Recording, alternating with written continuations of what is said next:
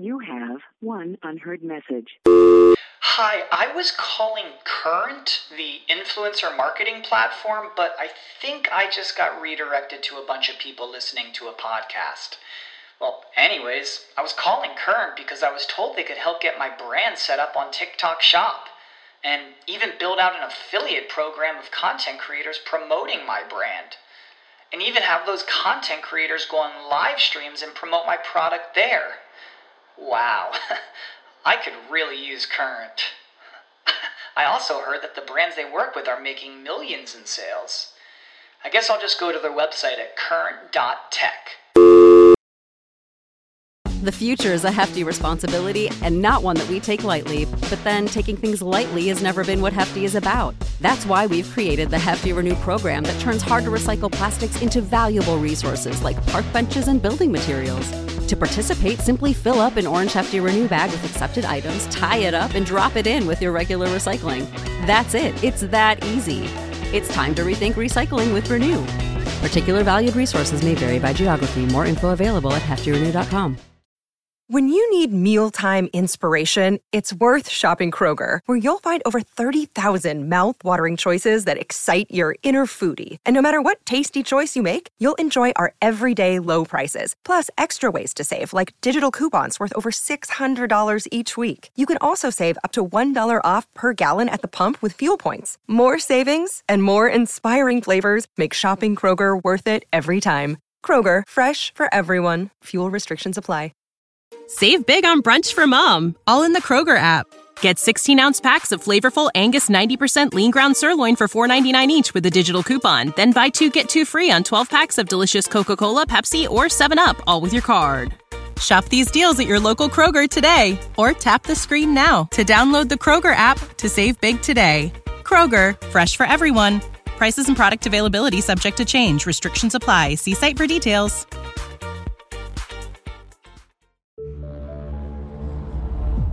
Fantascientificast, podcast di fantascienza e cronache dalla galassia.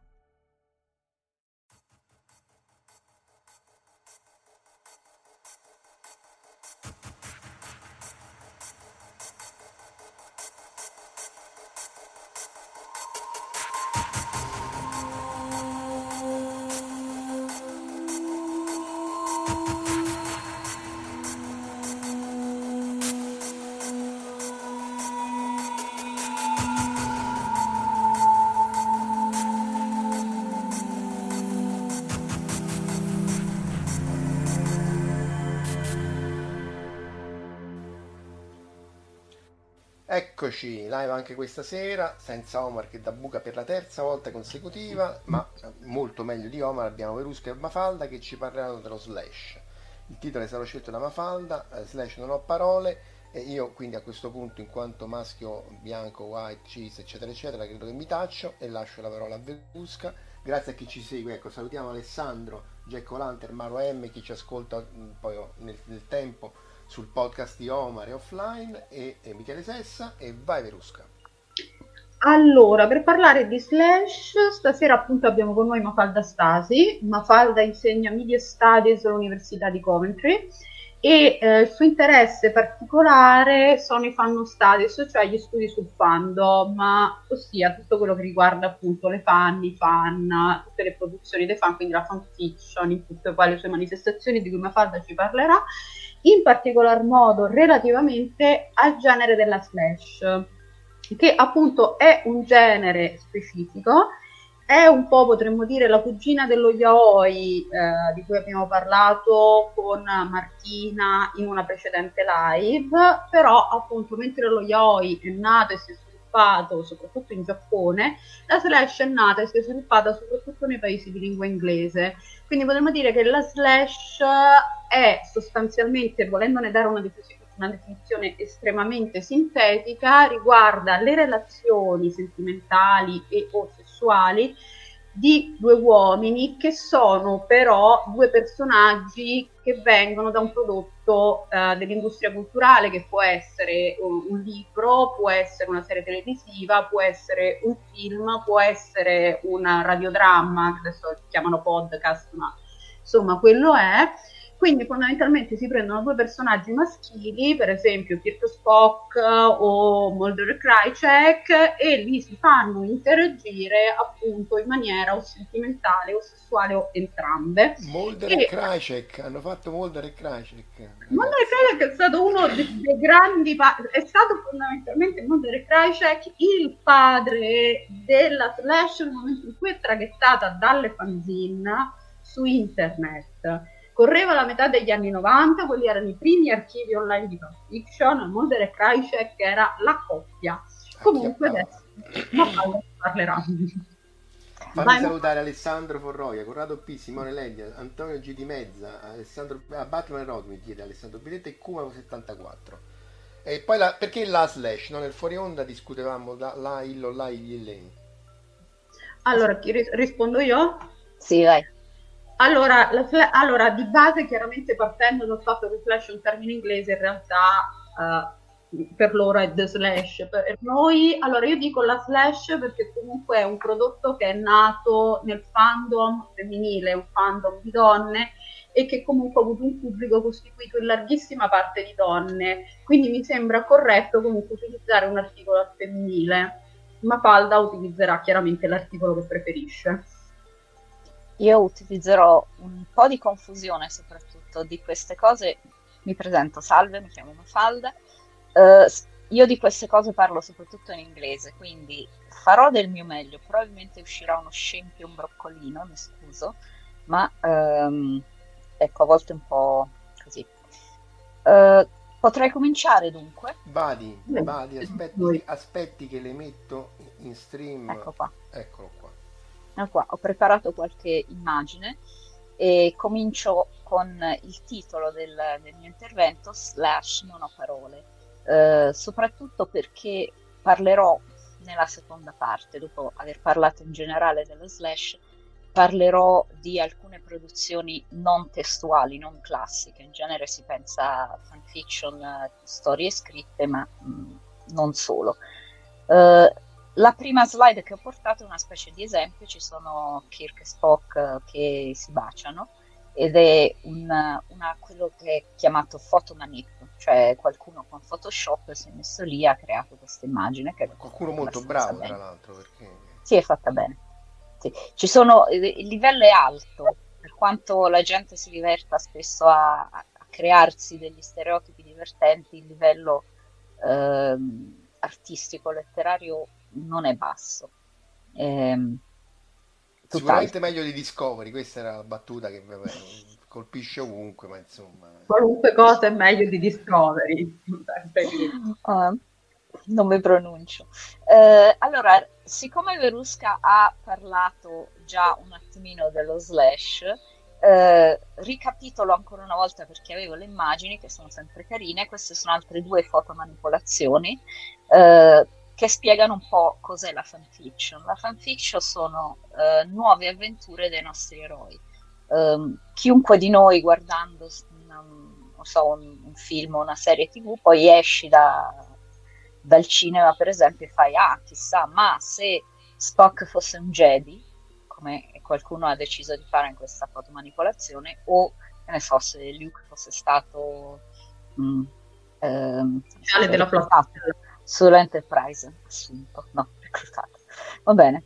Uh, e lo slash, la slash, è un genere di fanfiction che rappresenta personaggi dello stesso sesso in una relazione romantica e o sessuale. Quella che vedete di lato è una fan art di un'autrice che si chiama Gail Ferrer, è abbastanza conosciuta, questa è un'opera del 76 se vedo bene e quando Verusca diceva eh, romantica e o sessuale, si parla di cose più romantiche, sempre questo è un altro Ferrer, molto bello, fa delle cose questa donna molto mh, mm, tipo stile Liberty, mh, mm, Aubrey Beardsley a volte.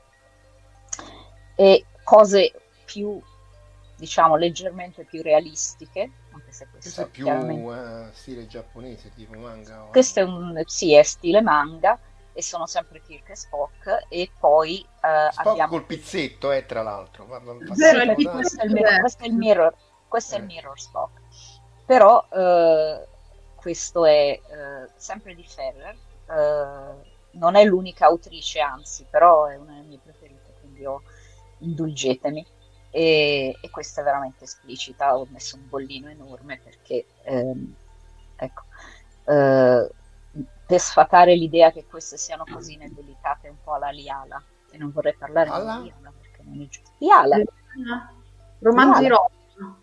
È una famosissima che poi in realtà scop- si è scoperto che non è una, ma sono tipo fratello e sorella, moglie e marito, non mi ricordo. Comunque Liala era lo pseudonimo usato praticamente da questi scrittori um, di romanzi rosa famosissimi. Liala era praticamente veramente un brand. E, um, volevo un attimo dire solo una cosa. Allora, Mapalda parla di stesso sesso, però diciamo solitamente si divide tra flash e femme flash, nel senso, diciamo, quando sono due donne si parla di femme flash come in Giappone si parla di yuri, e la slash quando sono due uomini, quindi volevo un attimo chiarire questo, questo elemento, a meno che Mafalda non abbia una... No, mi sono specializzata solamente, diciamo, sto parlando solo di um, uomo-uomo perché uh, abbiamo, non abbiamo tutto, il, cioè da qui... Quanto c'è fino alla morte termica dell'universo, Marco? No, eh, a parte non ci però sa, la, però, la insomma, live finirà prima, eh. vabbè, ok. La live finirà prima. oh, mi sono limitata. Scusa, fammi salutare Emilio De Salve Marco Taddia che ci saluta con le peonie, non, che, che credo che fosse il Trash Shop of Horrors. E ritorniamo, ti rimetto le slide. Eh? Come Ok, grazie. Eccolo qua. Un'altra cosa di cui volevo parlare è, nella slide successiva, questa cosa che aveva già detto Verusca, che si- siamo da donne per donne. Ehm, è una, chiaramente impossibile effettivamente verificare mh, persona per persona, anche e soprattutto perché adesso siamo online, eh, tutto ciò che avviene nel fandom eh, è mediato, però eh, si tratta storicamente di eh, un genere letterario e artistico fatto da donne per donne, per tutta una serie di motivi, eh, compreso il fatto che ehm, è un genere non, non vorrei dire minoritario, però è un genere che passa spesso sotto il radar. Eh, segue un po' il classico andamento di tutto ciò che è letteratura femminile, che all'inizio viene quasi ignorato. Sto parlando di precedenti storici, per esempio la nascita del romanzo è andata così, nello stesso modo. All'inizio eh, una produzione importante scritta da donne, completamente ignorata, poi c'è stato un periodo di derisione totale, con vari autori noti che scrivevano malissimo di queste mh, donne che diciamo, scarbocchiavano i fogli e che gli toglievano mercato. E poi eh, il genere spesso è stato appropriato in, dal grande, da, diciamo, le produzioni canoniche di autori genere maschi più famosi. Questo è il romanzo, E- quello ottocentesco, insomma, il romanzo Sì. classico. dice, eh, sì. I primi romanzi nella letteratura inglese che all'area anche mi dedico sono del XVIII secolo, però se si va indietro, anche alla fine del XVII, ma diciamo il XVIII all'incirca, sono da uomini, ma poi si- se si va a scavare tra i margini, appunto i margini del canone, troviamo cose, tantissime cose scritte da donne. E margini è un buon, ne parlerò più avanti per- perché nei margini è una buona metafora. Teniamoci più sul appunto. Sì, sì, andiamo sul moderno, infatti. La domanda, è, la, la domanda successiva è eh, quando è cominciato il fandom? E si potrebbe andare alla notte dei tempi, detto di non farlo. Ehm, si può parlare di vari momenti storici, si può parlare del momento in cui si comincia a parlare di fandom in maniera collettiva e in maniera di, diciamo, più di identità che di comportamento. E quindi risaliamo all'entusiasmo per le opere di Conan Doyle, quindi ho messo qui una fotografia di varie fan di Sherlock Holmes. E fu eh, uno dei fenomeni mediatici del XIX secolo, lo è ancora, ehm, quando per esempio Conan Doyle uccide Sherlock Holmes, spoiler, eh, buttandolo giù dalle cascate di Reichenbach, ehm, ci furono organi- manifestazioni di dolore organizzato, gente vestita a lutto eh, e altri comportamenti che riconosciamo come comportamento diciamo da, da fan, non perché sono pazzi, scriteriati, ma perché è un modo di partecipare in maniera collettiva, in maniera ehm, performativa a una cosa ritenuta molto importante, una, a una manifestazione testuale, culturale testuale. Però se parliamo veramente del giorno d'oggi, si va agli anni 70. Perdonate. Che non è proprio il giorno d'oggi, eh, ma comunque. Non è proprio il giorno d'oggi, però, sì, però insomma, agli però... anni 70 per una serie di motivi. Ti do allora, una tremenda, ma fa, sono gli anni sì. 70 del millennio scorso addirittura. Ah sì, sì, non è il 2070, scusate, non viaggio nel tempo, eh? il, gli anni Quindi... 70. Sì. Esatto, per cui terribilmente non è il giorno d'oggi, ha ragione Marco. Va bene, comunque, giorno d'oggi eh, diamo una serie di date. Allora, 8 settembre 1966, prima puntata, primo episodio eh, di trasmesso di Star Trek, The Mantra questa è, è la sigla, ehm, che genera un entusiasmo. In, in, America ci sono conventions dove la gente arriva, socializza. Uh, lo vedete il, mobi, il, mobile dei Tribbles? È bellissimo. È bellissimo. Foto, nella, nella, foto è una foto di, per chi ci seguirà sul podcast, è una foto di un uh, merchandising durante una convention uh, in America, non mi ricordo quale, ho preso una serie di foto, forse me lo sono scritta. Eh, eh non me lo ah, no, scritta. fosse San Francisco, ma è science fiction, vergogna su di me. E sì, praticamente eh, sono, sono, mm. sono quelle cose che si mettono sul lettino dei bambini, dei neonati, con uh, i triboli al posto dei soliti pupazzetti. È fantastico, ne voglio uno anch'io adesso. È bellissimo, vabbè, sappiamo cosa farti per Natale. Ok. Quindi, eh, allora abbiamo anche un altro contesto, sempre negli anni 70 c'è anche una proliferazione di eh, science fiction utopica che tratta di temi su, legati al gender e alla sexuality. Io credo che ne abbiate fatta una live su questa cosa, quindi passo veloce, però La mano sinistra delle tenebre, oppure Joanna Russ, Ottavia Butler, tutte queste qua. Quella con sì, Laura Butler mi sa che non ne avevamo parlato, le altre due sì, beh, la sì, Left Hand è, praticamente è un capolavoro. Eh, il film me lo conosco, non l'ho letto. Butler non ne avevamo parlato, vero? vero? Ne abbiamo parlato con Laura Mango, nella, um, la blogger dei dolori della giovane di Praia, mm. nella, nella, live che abbiamo fatto proprio sulla fantascienza femminista. Mm. Per, sì, si può, per chi è interessato possono tornare ad ascoltare quella. Sì. Io, io, ne ho messi tre perché era carino nella, nella, nella slide di mettere tre volumi, sì. mh, ma ce n'è infiniti. Eh, andato di moda dopo gli anni 50 dove c'era più la science fiction hard, scientifica, eccetera, si è passato veramente alla, alla science fiction, come lo sapete benissimo, più sociale, che parlava di questi temi, che quindi è, tutto un, è tutta una specie di tappezzeria di sfondo a quello che sta succedendo a, e che contribuisce alla, alla genesi del, di ciò che conosciamo come fanfiction al giorno d'oggi contemporanea.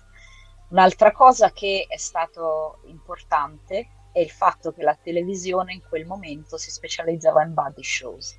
Body, body show cioè è una serie o un film anche dove c'è due personaggi maschili che tipo Starsky e Hutch, ok? O anche Professionals sono stati tra, trasmessi in Italia, eh, dove sono loro contro il mondo, eh, le donne sono una specie di presenza che passa e in genere viene uccisa dopo una settimana, eh, soprattutto se fai l'errore terribile di diventare la ragazza di uno dei due e nel giro di un episodio o due ti ritrovi morto. E, ehm, mentre loro due combattono, lottano insieme, nonostante siano come dei, diciamo, dei personaggi abbastanza boh, caricaturali repressi, non è stato detto da me, ma è stato detto da altri autori, Body e Doyle esattamente, ehm, sono eh, sempre lì insieme, eh, che chiaramente si vede che si vogliono tanto bene.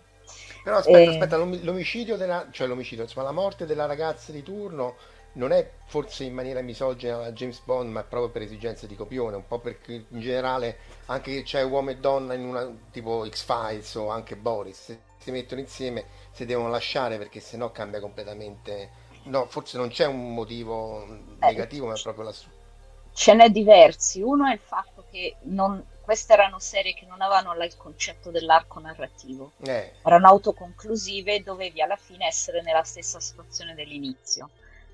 Da cui introdurre un altro personaggio, soprattutto un personaggio femminile che potenzialmente poteva introdursi tra, introdursi tra loro due, avrebbe creato dei problemi per, per- per poterli riportare a zero alla, alla fine della puntata.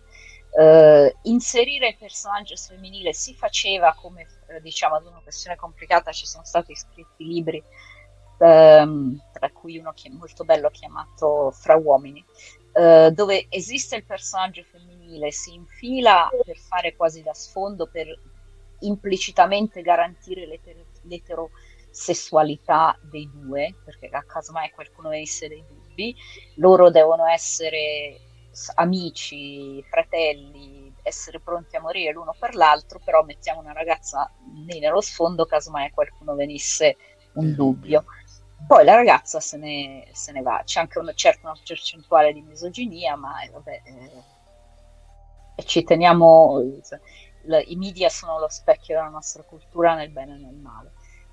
Ehm, Se pensiamo anche a Star Trek, comunque Kirk, per esempio, aveva l'avventura sessuale della settimana che non moriva, quantomeno siamo già molto più avanti. e se no E- veramente spopolavi l'universo, dai. esatto.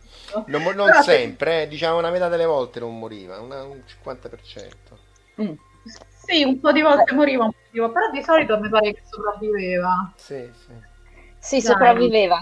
Vabbè, Star Trek è, buonista, però ehm, è un po' diventato anche un cliché quando si parla della ragazza morta della settimana, è un modo, una specie di, come si dice, shorthand, una scorciatoia, un modo veloce per spiegare come, come tutto quello che abbiamo detto negli ultimi dieci minuti. Ehm, e parlando di versione bonaria, di versione bonacciona, eh, volevo fare un, una pubblicità a questo, a Black Seven, che è la versione non bonacciona di Star Trek. è vero, è la stessa cosa, Black- però Vabbè, di tutto, di Allora, tutto. non so neanche se sia stato trasmesso in Italia.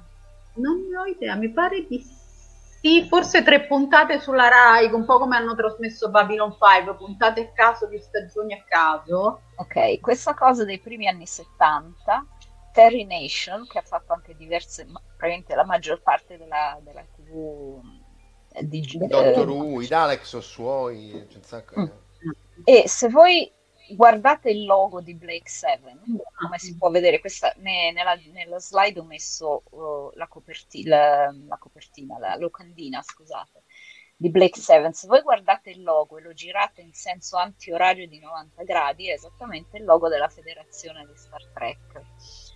Però siccome eh, è una storia inglese, eh, è- Ah! il ritmo... Eh sì, è quella.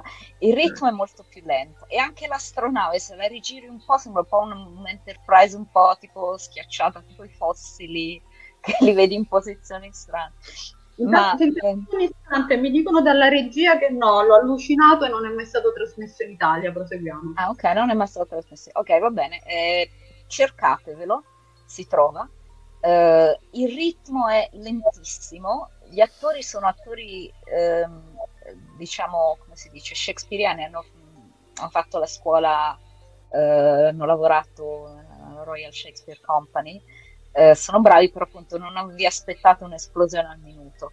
Ehm, ed è la storia di questo gruppo di persone che per sbaglio si ritrova a fare una missione di esplorazione, eh, però sono tutti fuori legge, cattivissimi, cercano di farsi la, la- la pelle tra loro ed è stupendo. È un po' un- la premessa sa, di Star Trek, però non- senza buonismo. Ecco. Io sono una fan di Star Trek, eh, non è che non... però Black Seven è bellissimo. Beh, tu sei l'esperta in generale, le serie inglesi riescono a dargli un taglio un po' più graffiante, cioè appunto c'è un po' meno buonismo. Non solo nella fantascienza, in generale riescono a essere un po' più incisive su questo aspetto. Sì, in questo momento l'incisività dell'Inghilterra non ne vorrei parlare, ma sì. Quando, Eh, quando tu dicevi sono tutti criminali, eccetera, eccetera, dico, la battuta potrebbe essere un po' tipo il governo che c'hanno adesso là. No, comunque- no, io, io abito, io abito in Inghilterra, ecco, sono tutti qua fuori, ecco. Dicevo, per chi ama la distopia, considerato che era un genere che va molto di moda, Blake Seven decisamente rientra nelle distopie, per cui se siete appunto ancora, puoi dire, in questo trip e non siete passati al solar punk, uh, Blake Seven fa per voi. Sì, sì è veramente da... bellissimo. Uh, oh, ma mo pubblicità di Black Seven a parte c'è quindi anche lo slash di Black Seven, cioè chi fa chi certo. con chi? Tutti con tutto. Anche il vantaggio di avere un cast corale perché non è un buddy show, anche se ci sono, come vedete, Blake è quello davanti con i capelli ricci, poi a destra c'è il magnifico, a destra la, uh, alla destra del teleschermo, quello con i capelli corti, uh, che, è, uh, si chiama Haven, che è un, un antieroe di quelli veramente splendidi, quelli un po' cattivoni che fanno bua bua bua, ma um, veramente un personaggio magnifico dal punto di vista. E poi ci sono tutti gli altri eh, che vanno dal ladro alla um, contrabbandiera alla, all'aliena terrorista psicopatica. E, e sto be- semplicemente descrivendo quelli che vedo. Um, in genere sono Black Haven. Torniamo un attimo. Sì, scusa. Ci stiamo perdendo. E...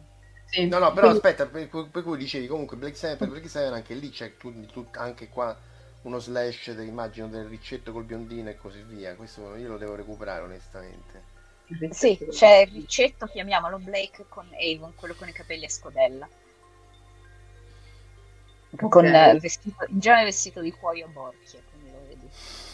Eh sì, che produce sotto, alcuni sottogeneri particolarmente di nicchia, ma interessantissimi. E, okay. Quindi andiamo avanti, ve li trovate, trovate tranquillo, tutto ciò che sto dicendo si trova su internet.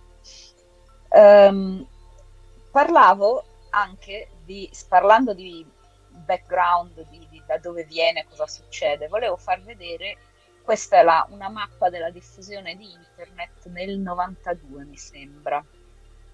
Uh, nel 1900 l'avevo scritto perché non mi scrivo niente, poi, bene, nel 90, negli anni 90 e questi sono casualmente i paesi dove si scrive slash e in più c'è il Giappone dove si produce yaoi. E, uh, in inglese più il nord Europa, diciamo l'Europa del nord e l'Europa centrale, sempre per chi sì. ci ascolta e non ci guarda. Praticamente sì, il Nord America, l'Europa, eh, l'Australia e il Giappone sono i punti in cui ci, si, si vede più la presenza. Corea del Sud e... pure che è sempre stata.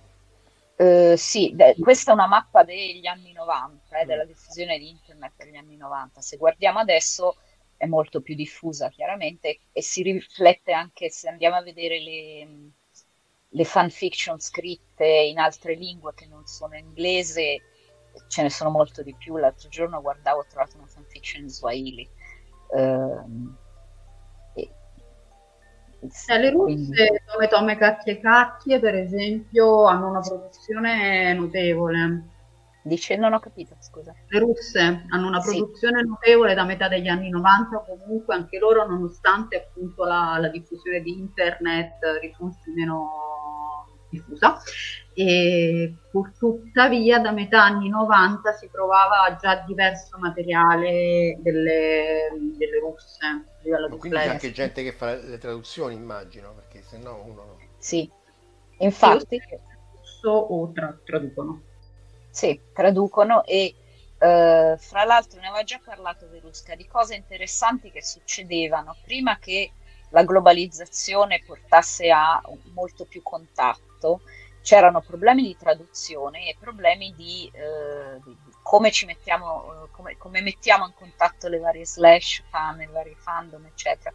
E Verusca faceva il caso di questo manga chiamato From Eroica with Love, eh, un manga giapponese portato per proprio caso, puro caso da una fan uh, di Slash che era andata in Giappone e le era piaciuto questo manga, l'ha portato in Canada, fra l'altro canadese, e eh, l'ha diffuso tra le amiche e si sono messe a tradurlo in gruppo, hanno acchiappato una, una giapponese che stava in America, gli hanno detto cosa c'è scritto qui e eh, l'hanno fatto delle trad- traduzioni eh, amatoriali, diciamo, fatte dai fan, che erano un'opera dal punto di vista tecnico. Allora, questa gente prendeva il manga, lo fotocopiava, col biacchetto toglieva il kanji e con la macchina da scrivere scriveva sopra la battuta in inglese.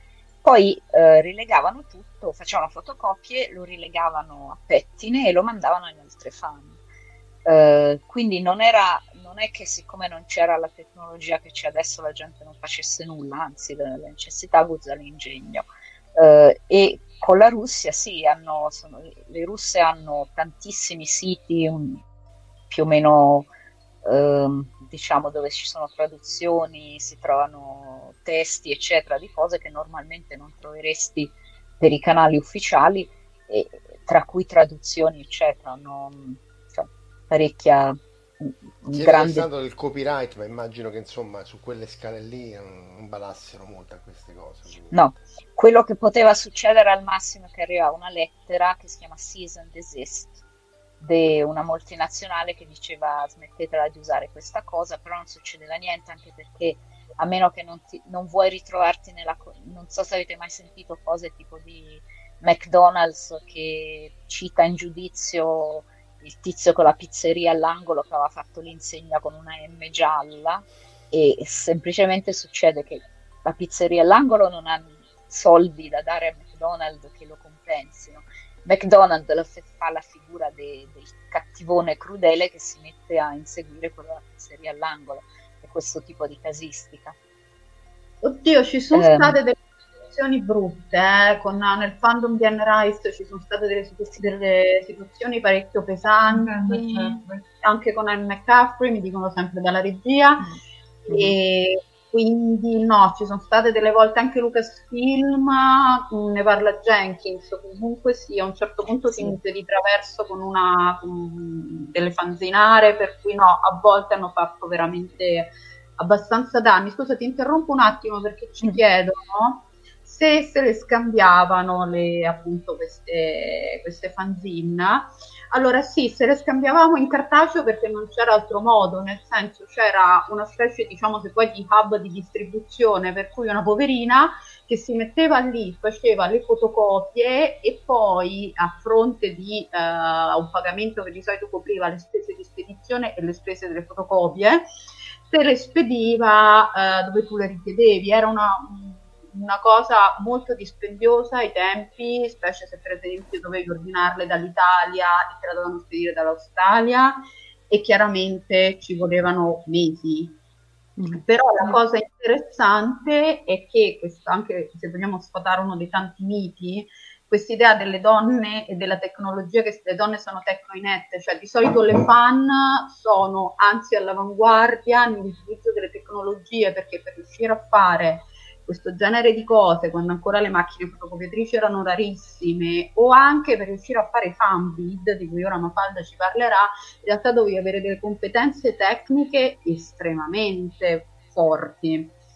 Sì, sì ma immagino che le fan scatenate o comunque focalizzate su un obiettivo siano una forza inarrestabile quindi non, sì. non sì. Sì, chiedeva anche Alessandro su, su, su, sulla televisione se tipo Charlie's Angels o Wonder Woman avevano in qualche maniera influito a ridurre. Um, bisogna chiedersi quanto siano femministe e quanto siano fantasie maschili questo tipo di cose ma ci porterebbe molto molto lontano perché non è una risposta univoca non è semplice. Volevo dire due cose. Allora vero è che ci sono stati dei casi incresciosi con um, Anne Rice o George Lucas. In genere sono casi in cui l'autore de- del testo si intestardisce, eh, mentre la multinazionale, che è molto più bada, ba- bada al soldo e bada all'immagine, in genere tendono, tendono a chiudere un occhio. Ci sono comunque sempre le eccezioni, lo, Tolkien Estate sono abbastanza capoccioni da questo punto di vista non, e cercano sempre di acchiappare quello che per loro è il fan ribelle che cerca di eh, riprendersi il controllo, prendere il controllo del loro testo. Cioè una storia Beh, ma allora la battuta viene ovvia e però permettono questi scempi abomini devastanti come gli anelli del potere con la D. Eh, esatto, capito. vabbè, gli eredi del potere l'hanno pagati e quindi... eh, Va bene ok. tutto. Mm. E un'altra cosa, ne parlerò dopo sulle zine, eh, c'era proprio in alcune fandom il, eh, la, la Zine Library, la biblioteca delle zine, dove c'era una persona benemeritissima che aveva a casa una copia di tutto e che eh, aveva un catalogo, tutto ciò su carta. Allora, se io volevo, per esempio, io sono stata abbonata alla- alla- a una di queste mh, biblioteche, eh, ho il catalogo, dico in un mese ne posso prendere, che ne so, tre, tre zin. Allora la persona dall'Inghilterra eh, mi mandava gli originali nella posta che io mi tenevo, avevo un mese per fotocopiare o, o leggere o quello che era e li rimandavo e pagavo una specie di abbonamento a spese postali e dico io ma era enorme. Adesso è stato tutto scannerizzato e messo online. Posso solo dire tutto il bene possibile alle poste inglesi non si sono mai perso niente, non lo farei mai in altri paesi perché insomma, Eh, infatti, mandarlo in Italia, insomma, mi vengono i brividi. No, a me le mandavano, però gli avevo dovuto spiegare la situazione, quindi me le mandavano con un po' più di ansia e in contrassegno, Mm. eh, non in contrassegno, come si dice, con eh, tipo raccomandato, Tracking. insomma, Mm. sì, con tracking. E vabbè, c'è un'altra cosa che volevo dire. Andiamo avanti, va, c'è un'altra cosa che volevo dire, mi ritornerà in mente. Ehm, e queste sono le zin. Questo era appunto fatto tutto eh, su carta, fotocopiato. Eh, il fatto che ci voglia tantissimo lavoro, ci voglia tempo, ci voglia avere, avere un certo capitale dietro per potersi...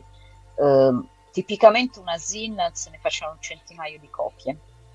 Eh, allora devi metterti lì, fare le fotocopie, stampare, andare una, poi una volta bisognava andare nel negozio di fotocopiatrici, non so se vi ricordate, c'erano queste copisterie, si andava lì, eh, gli portavi la ZIN, te ne facevano 100 copie loro, eh, andava, spesso per risparmiare la gente si comprava il combinder, come si chiama quell'affare che fa la rilegatura a pettine, no? Con una specie di Ah, sì, sì, con sì. una leva. eh. E allora quello si faceva a casa, allora spesso si organizzavano come dei party e la gente ehm, veniva lì e insieme si faceva clang clang tutto il pomeriggio, poi bisognava passare un altro pomeriggio a spedirle, tutto fatto a costo, diciamo, era sempre considerato una, una cosa fatta um, labor of love, diciamo, per eh, una specie di economia del dono, che però chiaramente implica un, certo am- averci il tempo e, e le capacità finanziarie, perché se faccio le zin eh, sono tutte ore in cui potrei lavorare, non lavoro, per esempio. Una- Beh, però è appunto non essendoci internet, non essendoci niente, era l'unico modo poi per i fan per interagire, quindi è chiaro che... Sì, era più o meno l'unico modo. Dunque, vi faccio vedere la prima, la prima zin slash, o il primo racconto slash su una zin che si chiama The Ring of Sorcerer, che risale al 68, ehm, scritto da una autrice che si chiama Jennifer Guttridge e che era stato perso questo affare, questo racconto, ed è stato ritrovato in un archivio da una fan che si è messa lì a cercare, ne ha poi fatto di tutta questa vicenda, ne ha fatto un eh, video su YouTube molto interessante perché fa vedere, fa capire come la ricerca d'archivio non debba per forza essere una cosa noiosissima che fanno gli studiosi tedeschi con la barba del, 19 del 1800. Ehm, ha ritrovato questa cosa e ed ecco qua. Allora, è una slash di Star Trek, tra l'altro, giusto? Sì, di Star Trek, esattamente. E quindi è partito praticamente, allora abbiamo la, la prima documentazione due anni dopo che è iniziato Star Trek, quindi possiamo dire pressoché immediato, cioè tempo di scriverla e mettere su una fanzina, Sì. ehm, appunto. Nel E momento in poi cui... non c'erano. Mm, Dimmi, continua. sì. No, no, no, la- era tipo nel momento in cui è stato visto Kirk e Spock, praticamente è partita immediatamente la mano sulla tastiera, potremmo dire, in quel caso Sì. sulla macchina da scrivere. E Ma il termine in questo- slash, ma magari lo dici dopo, ma da, da- da dove è uscito? il- Allora, tutta, la co- tutta questa cosa era molto sotto banco perché era molto stigmatizzata, un po' perché appunto le, f- le slash, le, le fan, il fan sono quei matti che vanno a fare stalking, eccetera. E in più si parlava di porno spesso. e quindi eh, la, la, e, e, gli autori della serie, per esempio, canonica, non erano necessariamente illuminati dal punto di vista eh, di gender e sexuality, quindi i fan andavano molto, con molta prudenza a parlare nelle convention, per esempio, non è che uno arrivasse e facesse a me piace la slash perché rischiava di essere accolto male. Ci sono stati dei casi purtroppo di alcuni attori eh, non particolarmente illuminati che si sono però ritrovati. Devo capire effettivamente questi erano stati presi alla sprovvista. È arrivata una fan con una, una fan art, un disegno molto esplicito, veramente molto esplicito. Fa mi firmi questo che ci sei tu? e questa persona che si è visto la sua faccia attaccata a un corpo che faceva insomma abbastanza molto esplicita si è un po' offeso e, e, quindi c'erano problemi di questo tipo la gente non andava in giro a farsi pubblicità e eh, invece di dire faccio storie, scrivo storie in cui Kirk e Spock hanno una relazione sessuale la gente diceva Kirk slash barra Spock allora c'è come Scusami, la, la X. Uh, sì, ti interrompo un istante perché uh, per chiarire un attimo un punto un po' controverso, nel senso è vero che ci sono stati attori non illuminati che hanno fatto dei commenti parecchio pesanti appunto sulle, sulle slash, però è anche vero che oggettivamente se vai lì con lo spread andrologico di, di Sherlock, eh, vai da Benedict Cumberbatch e fai che me lo firmi, effettivamente è una molestia sessuale alla fine della, della fiera, quindi diciamo che purtroppo è vero che ci sono delle fan che, o anche dei fan che non si regolano. Non si rendono conto. Sì, per cui diciamo sì, che sì, secondo sì. me bisogna un po' dividere dall'attore che si irrita al solo pensiero al rispetto praticamente alla, al fan che non si, non si, rende conto. Tant'è che in realtà poi per esempio tutti gli attori di, di BBC Sherlock anzi erano come dire molto slash friendly, addirittura c'era Martin Freeman che andava in giro su Tumblr a cercarsi appunto le fan art porno per cui... Mm.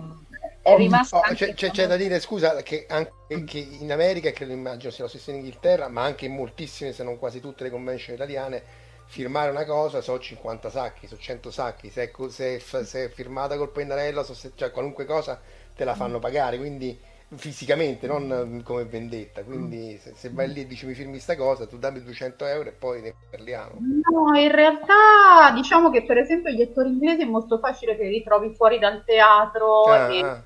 e, quindi sono mediamente abbastanza amichevoli. Sì.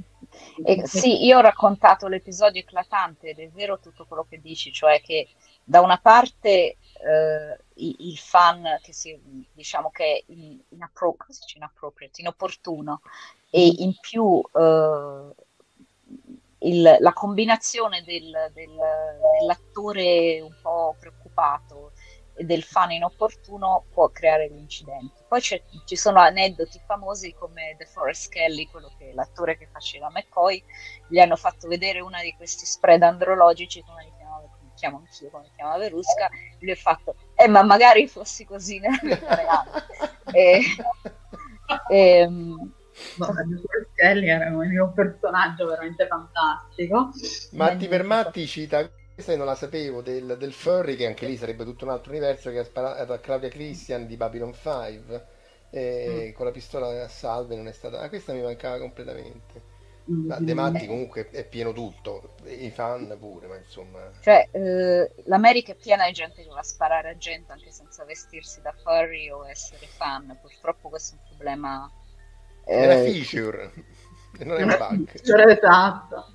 Vabbè, ok, un attimo. Allora, quindi siamo praticamente, faccio un breve punto mentre Mafalda si ridrata. Sì allora, siamo alla fine degli anni 60 in un milieu culturale che comunque era quello degli anni 60, quindi in cui il mondo ha veramente fatto uno scatto in avanti, soprattutto anche su temi politici e sociali, eccetera.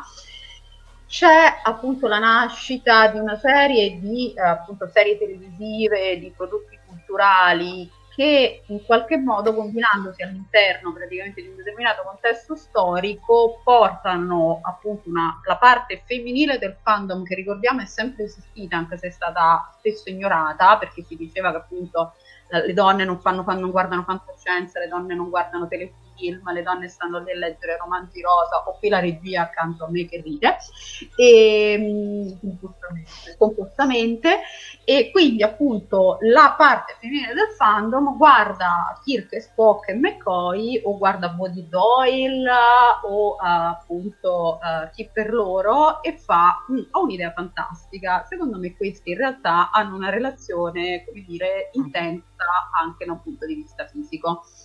Ho riassunto mm-hmm. un istante quello che è successo so far. E Esattamente, e comincia, si comincia con le, con le zin, si comincia scrivendo proprio su, su stampando con le patate e poi mm. si passa si passa online. E quello che dicevi tu, Verusca, le, le fan sono state early adopters uh, della tecnologia e anche di, da, un po' di tutto. Uh, dunque, ho preso delle note, non ho messo gli anni perché sono volpe. Dunque, mm, le zin che vedete qui, poi se, si trovava già su Usenet vari alt, SF, cioè se andavi avanti, penso che vi ricordiate quelli di una certa età, Useness, Alt, trattino, SF, trattino, trattino, e se andavi avanti abbastanza di trattino trovavi, trovavi slash. Eh, io è lì che ho iniziato. Eh, si parla del... Dunque, ho avuto un indirizzo email alla fine degli anni Ottanta. Bisogna pensare al fatto che... Eh, in America soprattutto, per avere accesso all'email negli anni 80 bisognava essere o attaccati a, a un'università o attaccati a, a, una cosa legata al governo o ai militari e la maggior parte delle slash erano studenti o giovani ricercatori accademici universitari e, ed, era sta- ed è partita da lì ed era tutte persone che avevano avuto accesso alla tecnologia abbastanza presto poi ci sono state le mailing list all'inizio degli anni 90.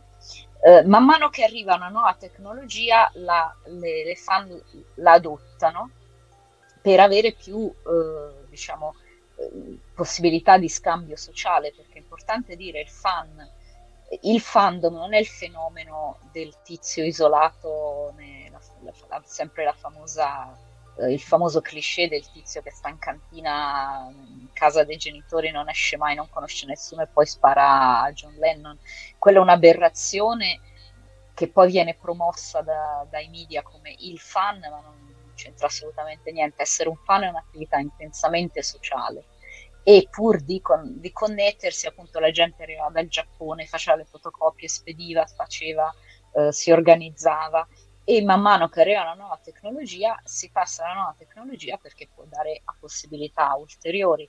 Adesso mh, Live Journal è stato poi, diciamo, si è passati a Tumblr e a Twitter, poi c'è Instagram, TikTok, tutte queste no. piattaforme Discord è una piattaforma che non so se conoscete, penso di sì, è la versione multimediale, sono chat room ma ci si possono mettere le immagini, è più, un po' più tecnologica, però sono chat room.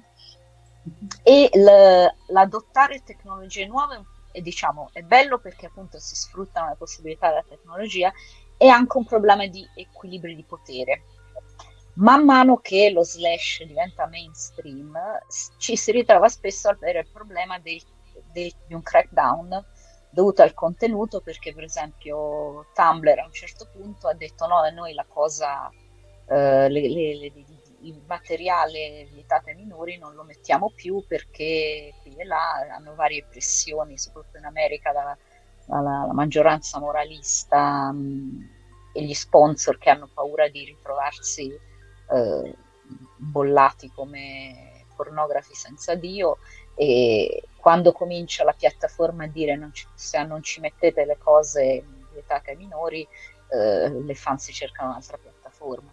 Um, Live Journal, per esempio, ha avuto un problema un, so, un po' diverso, stato, ha avuto dei problemi economici Live Journal, è stato comprato dai russi che hanno, non hanno fatto molto customer service, cioè tecno- tecnicamente ha cominciato a essere gestito male e in più stata, hanno messo troppa pubblicità, è diventato difficile da usare, antipatico, la gente se n'è andata. Uh, Tumblr ha avuto un crackdown tipico del panico morale, uh, non ricordo più qual è l'ultimo caso, ma ecco, no, mi ricordo invece. Una cosa interessante che è successa è stata questa, ehm, perché ha avuto le conseguenze inattese. Allora, da una parte c'è un problema di censura eh, del contenuto, dall'altra c'è il problema dell'appropriazione a scopo di lucro, perché l'economia della slash è sempre stata un'economia, un'economia del dono, una gift economy. I fan si mettono lì a fare, a produrre opere, diciamo, eh, letterarie o di altro tipo, fanno vedere, e tutto è fatto uh, gratis et amore dei e, e, ci si scambiano favori, si fanno le cose l'uno per le altre un, come un hobby e più che un hobby, un'identità.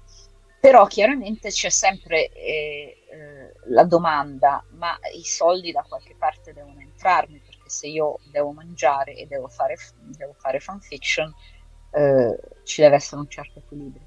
E questo è sempre stato un problema perché ha mh, un problema di accesso, ma quello che faccio vedere qui è il problema del fatto che c'è una potenzialità di eh, guadagno economico che è stato spesso eh, tentato da persone che del fandom non erano assolutamente mh, parte.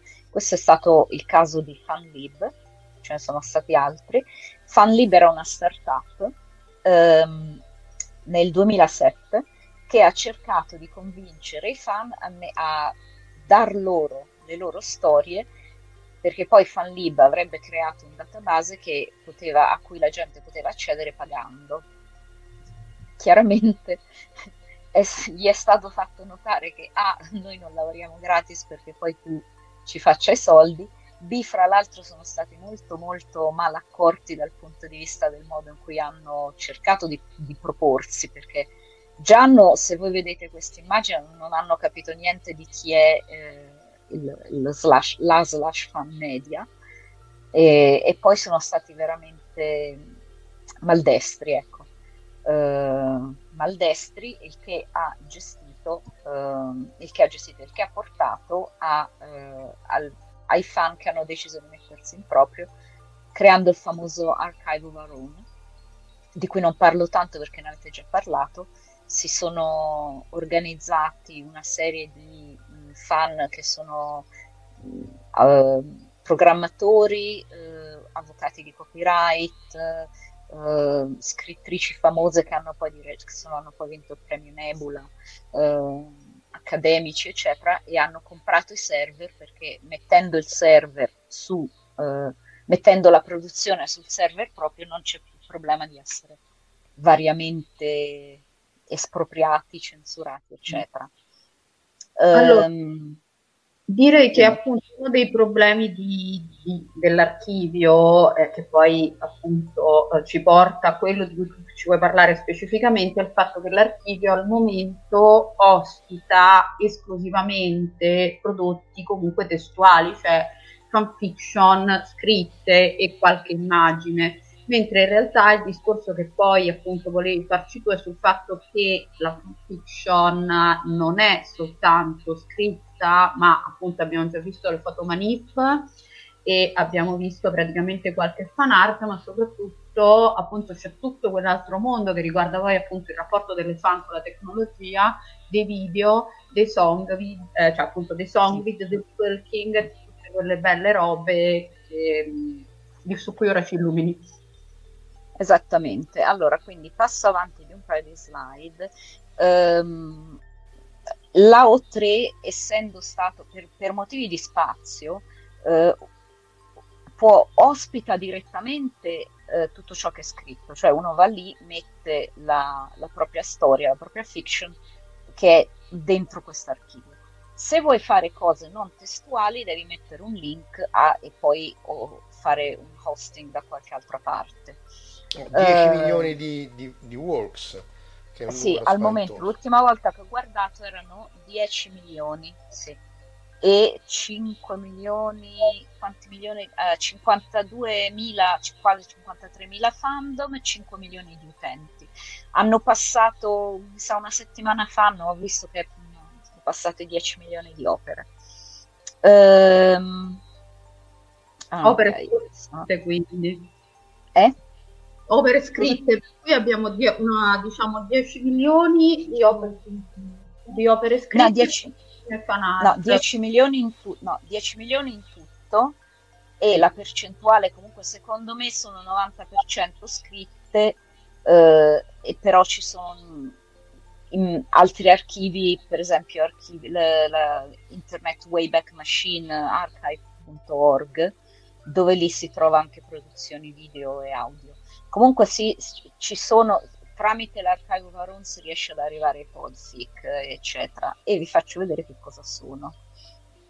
Um, ecco, allora, l'idea è impulso trasformativo, ok? Io quindi prendo una foto di Sherlock, guardo la foto e dico, ma secondo me questi due tra di loro c'è qualcosa. E allora, per esempio, posso scrivere una storia oppure posso fare una rappresentazione grafica. Questa è molto carina, che è un modo di partire dal testo originale e eh, creare eh, questo è un testo slash praticamente esplicita quello che sta succedendo, interpreta quello che sta succedendo dal punto di vista eh, dell'autrice che ci vede una relazione mh, mm, omosessuale. Uh, devo dire che comunque il telefilm si presta, eh? Questa non Beh, è una tutta una serie di situazioni che, che Spock, anche quando Spock pensava che Kirk fosse morto, tutta una serie di Sì, quella, quella è famosissima. Quella è famosissima. La, l'immagine che ha postato Mafalda adesso è veramente sembra uscita comunque da un film porno anni 70 eh, perché Questa... sono sì.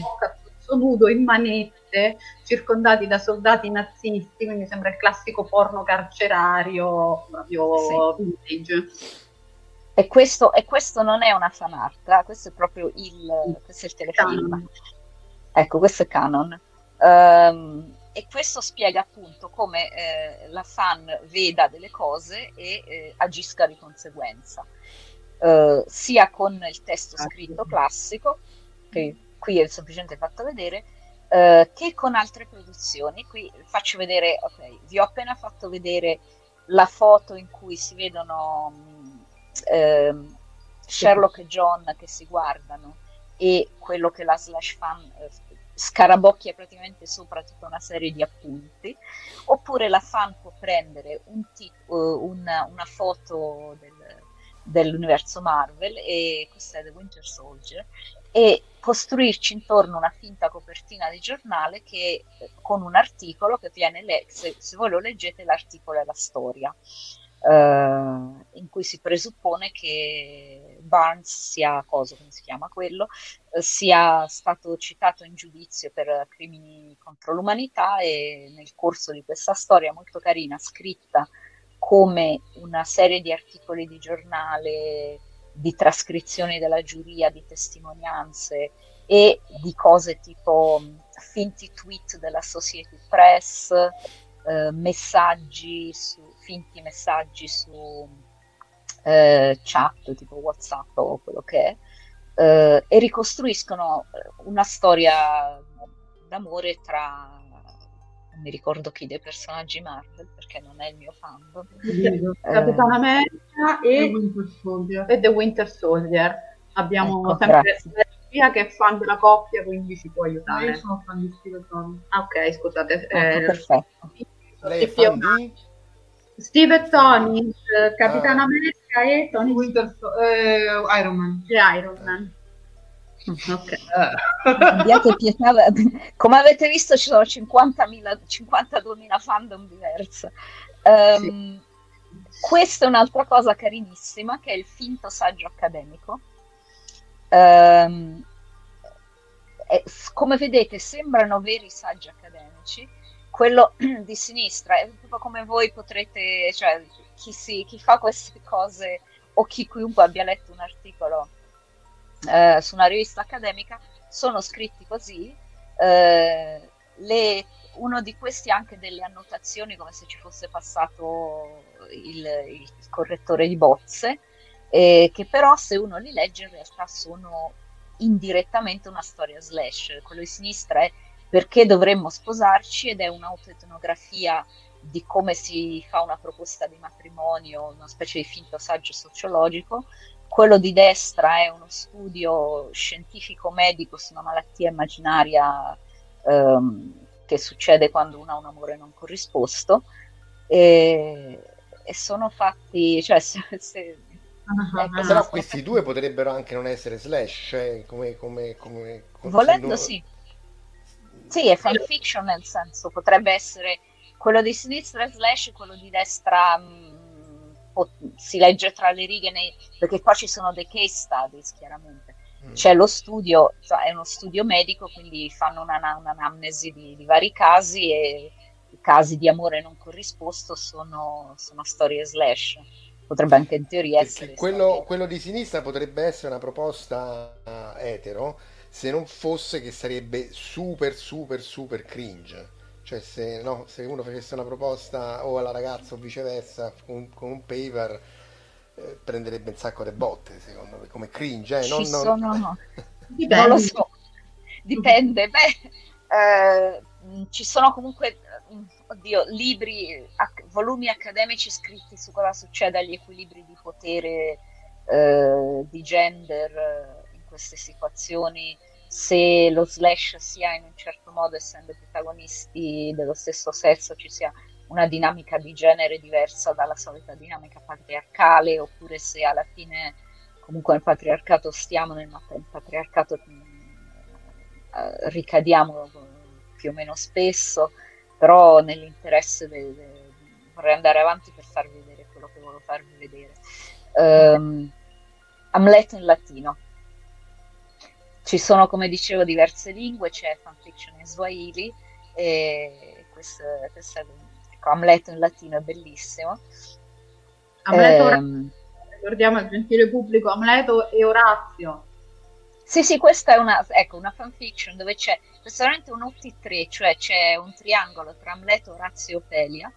Eh, quindi, per esempio, dunque Amleto lentamente si reca alla torre, pensa al sangue, alla guerra e alla bellezza. È, è, è bello, è, è, scritta bene. Eh, e poi ci sono fan art, io continuo a farvi vedere fan art perché è più semplice da spiegare facendo le immagini questo è tutto un collage che ho fatto io di vari stili di fan art di Sherlock per farvi vedere che c'è tanta varietà. Si va dal, diciamo, da, dal realismo tipo mm, ritrattolio, eh, stile manga, questi stili più stilizzati fin de, fan de siècle, fan de deux siècles scorsi, eh, cibi, eh, cioè mm, omini caricature, mm, eh, cartone, scusa, non cartone animato, albo, fumetto più stile occidentale, eccetera, eccetera. Vedete per esempio questo è un fumetto di Sherlock, quindi abbiamo anche il graphic novel o fumetto come lo volete chiamare. Poi abbiamo le foto manip che avevo già fatto vedere, anche questa è fatta abbastanza bene, le proporzioni non sono perfettissime, però è fatta abbastanza bene. E questa è Sherlock e John in una vasca da bagno. Um, e poi i Che Verusca può allora... dire sicuramente meglio de, de, della fine di Moffat di Sherlock, visto che proprio il punto debole di Verusca è Moffat. Vabbè, Moffat non... come dire, ecco, lasciamo stare. Non... Parliamo d'altro. Sì, pa- parliamo, di, parliamo di Kirk Spock. Allora, Songvid. Per motivi di copyright non possiamo farvi vedere il Songvid però un song video è come un video, vi ricordate negli anni 80 quando cominciavano i video ed erano praticamente molto narrativi, molto illustravano la canzone. La canzone faceva sì, io ti amo e ti voglio tanto bene e si vedevano due che si guardavano con amore. Il Songvid prende degli spezzoni della serie originale in questione, per esempio qui abbiamo una, un'immagine da Star Trek, quella famosa in cui, spoiler, uh, Spock muore perché è avvelenato dalle radiazioni, allora um, lui e Kirk separati da questo, da questo, vetro che però si tengono la mano e ecco è una scena che riduce in lacrime uh, tutti i fan. E allora questa scena più altri spezzoni vengono presi, rimontati in maniera da costruire una storia diversa e vengono sovrapposti a una colonna sonora. Questo video ha una, canzone di Lorena McKennitt che si chiama Dante's Prayer, che è molto bella ed appunto ah, ti ho amato tanto tu sei morto. E, mm, è un video che si può trovare online, tutte queste cose si trovano molto facilmente online. C'è recentemente un, eh, è uscito un volume accademico di una, mm, di una specialista di film studies chiamata Francesca Coppa, che è interessante perché il libro è uscito con, in versione multimediale con tutta una serie di link ai video, ai songvids, che quindi possono essere visti, c'è anche questo. Ehm, eh, un attimo, dunque. Mm, c'era qualcosa che volevo dire? Sì. Uh, il primo video in assoluto che noi sappiamo è questo, che non era neanche un video, era una... Allora, uh, sempre per tornare al fatto che le slash fan avessero molto know-how tecnico, uh, l'autrice di questo vi- song video che si chiama Both Sides Now è Candy Fong, che ancora adesso produce video.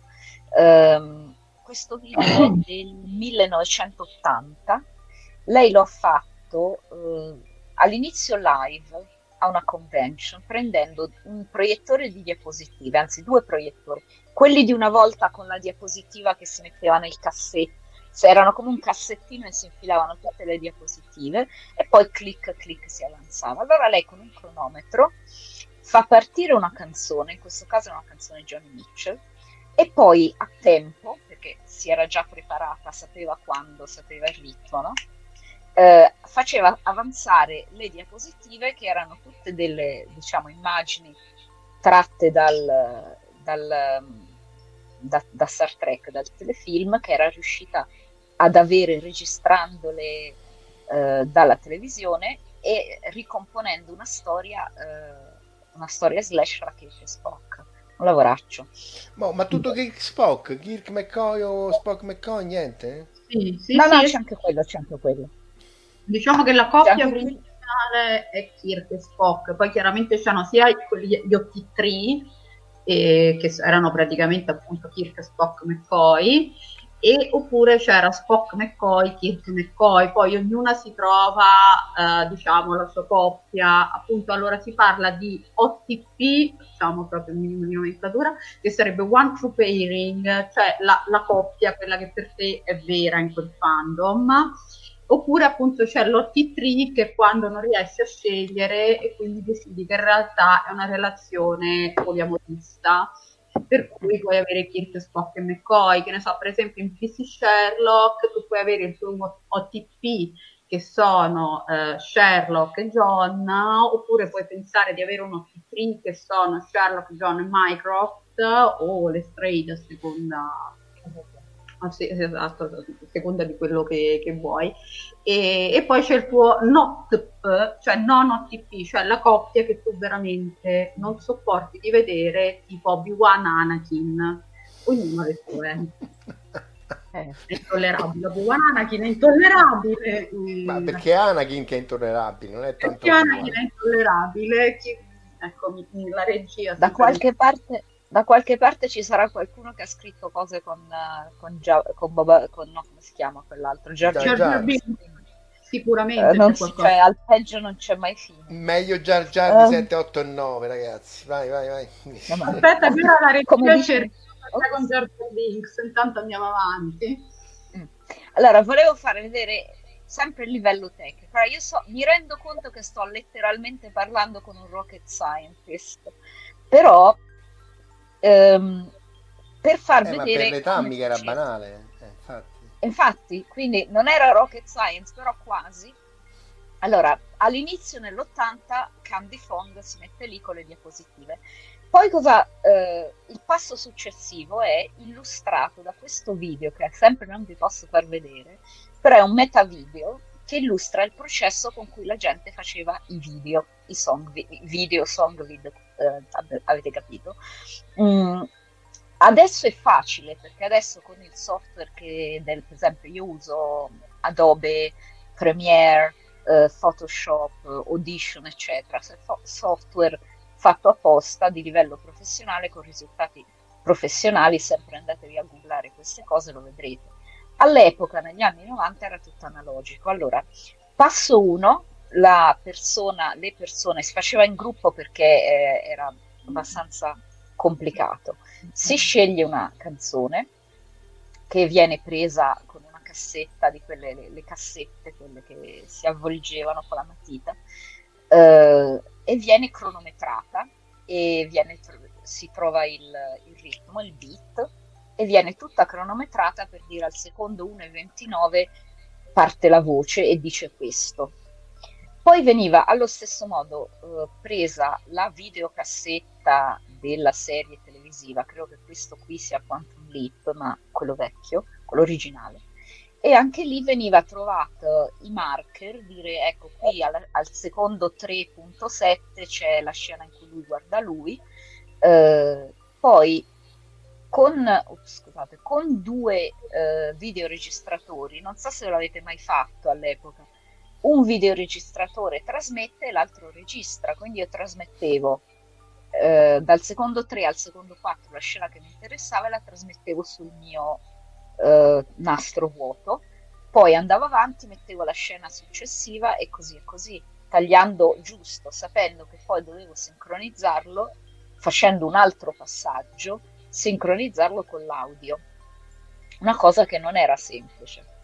E, e poi con i classici problemi dell'analogico che se sbagli l'ultima cosa eh, devi ricominciare da capo.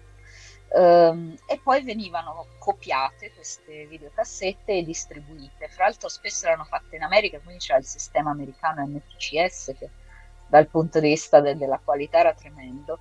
Io ho diversi song vid dove praticamente si vedono due ombre che si muovono perché eh, copia di copia di copia.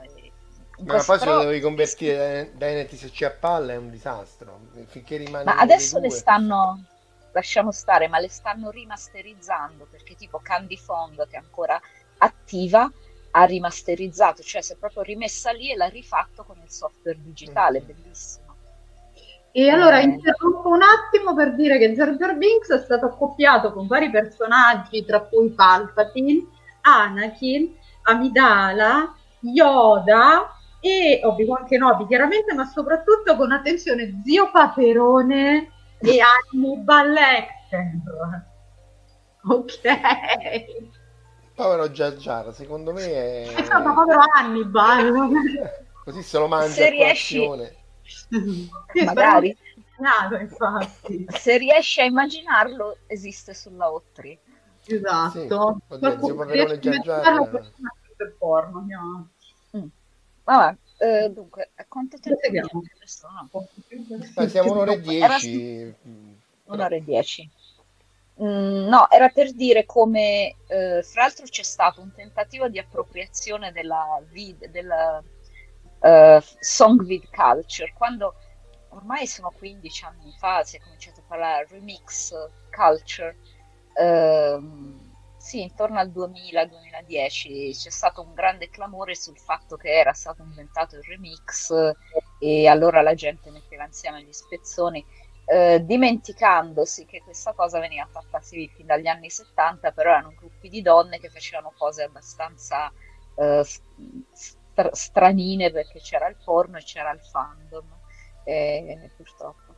E positivo ciò, eh, l'aspetto positivo è che l'abitudine al song video si è diffusa. Io oggi, proprio oggi pomeriggio, eh, ho visto, dunque c'è un programma qui in Inghilterra che si chiama Newsnight, che è un programma di uh, current affairs, come si dice? Un, mode, tipo mode, mode... di attualità, un programma di attualità e hanno fatto una sigla speciale sulle vicende politiche inglesi che è un song vid eh, mi ricordo una canzone di Rihanna che dice te ne sei andata ed è tutto un montaggio di, di cose dell'ex primo ministro.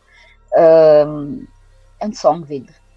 E tutti dicevano tutti, diciamo tutti i fan dicevano ah guarda siamo su Newsnight e tutti i giornalisti che parlavano di questa cosa come una grande innovazione ma che genialità ma guardate voi studenti di media di media dovete fare questa cosa se guardatelo imparate Vabbè, Vabbè, i giornalisti che, non mai. sanno mai di che parlano, comunque molto spesso, è, è Vabbè, sono arrivati tardi, però almeno sono arrivati, diciamo. È, è una specie di complimento vedere che ti imitano, anche se non hanno idea di, do- di cosa Sì, stiano da dove fare. vengono, sì, infatti. Vabbè, eh, prendiamola così. Era fatto bene, fra l'altro, un bel video. Eh, volevo passare, scusate. eh, vado, ci sono domande su questa cosa? Avanti? Mm, No, passerei al filking anche perché appunto siamo, abbiamo Sì, scavallato. per motivi di tempo. Allora, filk è una deformazione della parola folk, the folk songs, ok?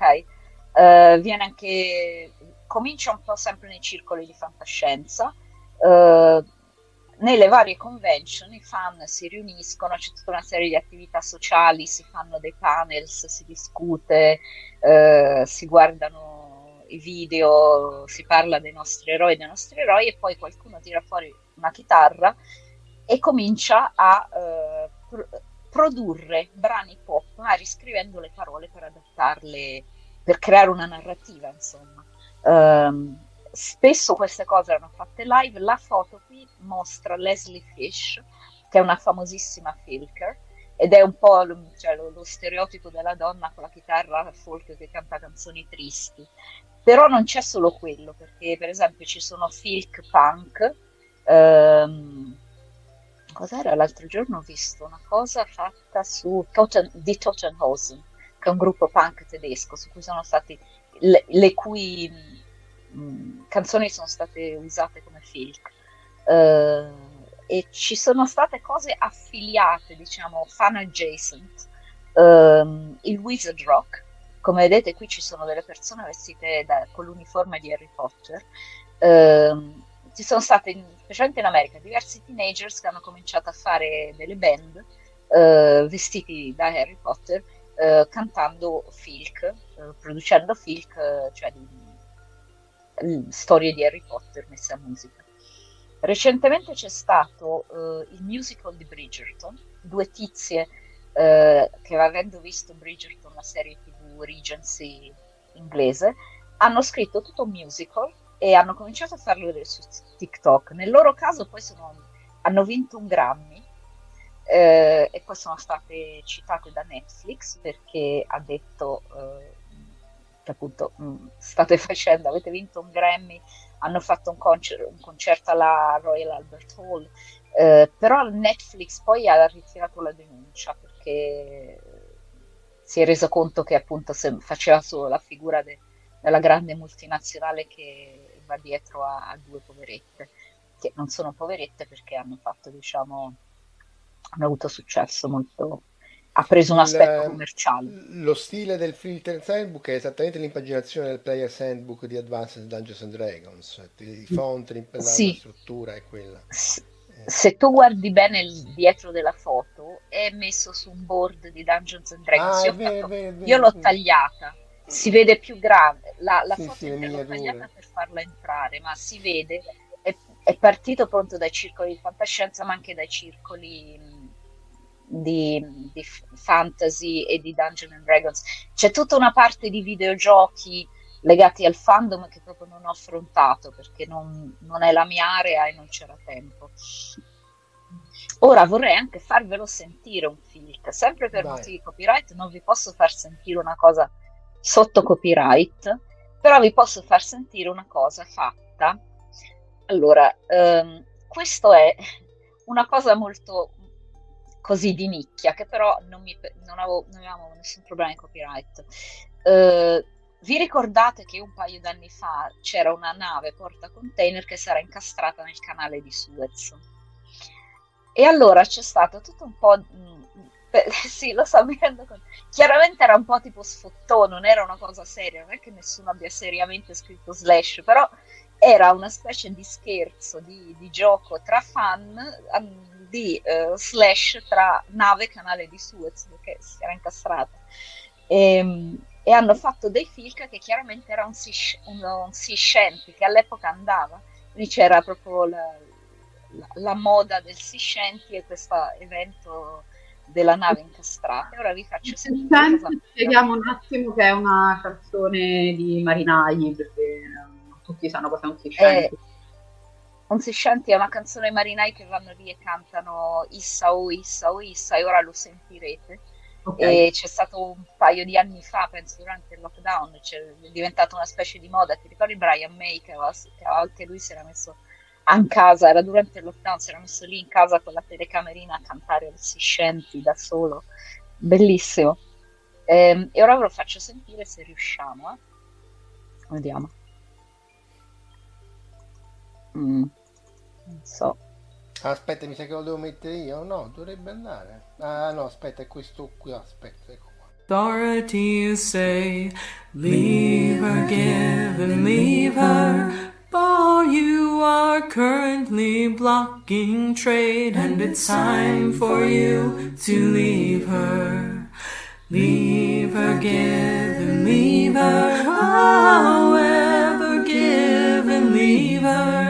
Ships are stacking up and they can't get by, and it's time for you to leave her. In high winds and sand, you ran out of luck. Leave her, give and leave her. The bank was struck and the hull got stuck, so now you cannot leave her. Leave her, give and leave her. However, give and leave her. Ships are stacking up and they can't get by, and it's time for you to leave her. They sent a Okay. backhoe to free your bow. Ah, sono-. Ecco. Ops. Ah, ok, vabbè, pot- sempre la trovate su internet. Eh, c'è cose più, diciamo, belle, fra virgolette, qui siamo al limite dello scherzo, ma era sempre un problema di, di copyright e di diritti. La canzone, questa è una canzone tradizionale, cantata da fan, ognuno ha registrato la sua parte a casa propria, questa fa sovrapposta, e tutte cose rese possibili dalla tecnologia digitale, questo è un prodotto abbastanza, ho visto molto, ho sentito di peggio eh, prodotto commerciale e in più mh, le, le parole sono vabbè tutto pieno di doppi sensi e, e- e- era una cosa così carina, insomma, carina che vi ho fatto sentire. Ehm, la tecnologia digitale è determinante anche nel caso di, eh, dei podfic. Allora il podfic eh, è un audiobook ehm, di, ehm, di una fanfiction. Eh, eh, una fan sceglie una fanfiction a, a cui, insomma, a cui è affezionata e la legge o la interpreta, perché a volte è una lettura così, tipo libro che leggo ai bambini, oppure è interpretato in maniera drammatica facendo le voci o avendo un cast di più persone. Vedete qua ne ho prese, ne ho prese quattro in italiano, qua sono quattro copertine di quattro podfic, eh, in genere sono in inglese, però ce ne sono anche in italiano, ce ne sono una decina in italiano sulla O3. Non sono, cioè sono sulla O3 nel senso che le trovi sulla O3, ma poi sono eh, il file fisico è, è altrove perché il database della O3 non permette, permette solo testo. Eh, vedete, ce n'è una che si chiama Fiocco Verde eh, e letta da tre persone diverse, e poi c'è la- tutta la parte produzione. eh, le persone leggono, ognuna a casa propria, eh, qualcuno mette tutto insieme, mette mm, effetti sonori, musica, spesso sono drammatizzazioni, sono come un radiodramma, tele- un radiodramma alla radio. E poi viene fatta anche la copertina come se fosse la copertina di, di un disco. Ehm, e ho sempre, sempre per motivi di copyright, ho fatto un, ho preso un minuto di una, eh, di una fanfiction, questa anche l'ho, l'ho scelta sempre perché sono carine, è un crossover tra il libro Piranesi di Susanna Clark e la serie Netflix Grand Design che mostra ristrutturazioni di case. Allora, la serie diciamo, mostra ristrutturazioni, ristrutturazioni di case e il libro di Susanna Clark, la storia di una casa che è una specie di universo senziente non vi sto a spiegare troppo perché leggete il libro, è molto bello. E, e qualcuno ha scritto una storia. E poi la storia. Gulls fly across the grey sky, and sandpipers strut across the sands. Only birds inhabit the beach, until Kevin McCloud walks into the frame. A house is, first and foremost, a place to live. A house. But what about the house? I've been doing this show for 20 years, and this is probably the strangest and most difficult project I've ever seen anyone take on. Do you two have any idea of what you're getting into? How much is the budget? £350,000? And you seriously think you can make a home out of this place? An actual livable home, Roman pillar and all, for £350,000? We have to. That's the money we could raise. It doesn't include the purchase price. How much was that? Uh, £300,000. Good God. But whatever made you want a home with a portal to the house? Ok, um, finita, Bei basta. prezzi comunque. Sì, beh, eh, leggete il libro, vale, vale la pena. Ehm, quindi avete sentito gli effetti sonori, c'era la spiaggia con i gabbiani, le varie voci che leggevano, tutta- ed era eh, praticamente tutto organizzato come se fosse un episodio di, questo- di questa serie televisiva eh, di Netflix. Eh, una cosa da notare interessante è che all'inizio i podfic c'è stata un'animosità iniziale dei- di alcuni fan, degli scrittori, diciamo, degli autori che non erano molto felici del fatto che le, i podfic vene- delle loro fanfiction venissero create. C'è stato tutto un problema che ha portato alla discussione, ma se voi prendete i personaggi, se voi prendete Kirk e Spock e gli fate fare, eh, gli fate avere le loro varie avventure romantico-sessuali, qual è il problema se poi io ci faccio un audiobook? Ed è stato molto interessante perché è riuscito a esplicitare la, la differenza, diciamo, la discussione ha portato a delle considerazioni molto interessanti sulla possibile, diciamo, la differenza tra ciò che è comunità di uguali basata sull'economia di dono rispetto a un prodotto commerciale dell'economia economi- economia monetaria eh, e il fatto che si sia una comunità invece che siamo eh, una comunità invece che dei consumatori. Ehm, quindi adesso sì, eh, dopo una specie di discussione iniziale, adesso per esempio il, quando un autore scrive una, fa, una fanfiction può dare il proprio permesso ehm, in anticipo perché la fanfiction ven- venga trasformata in un, in un podfic.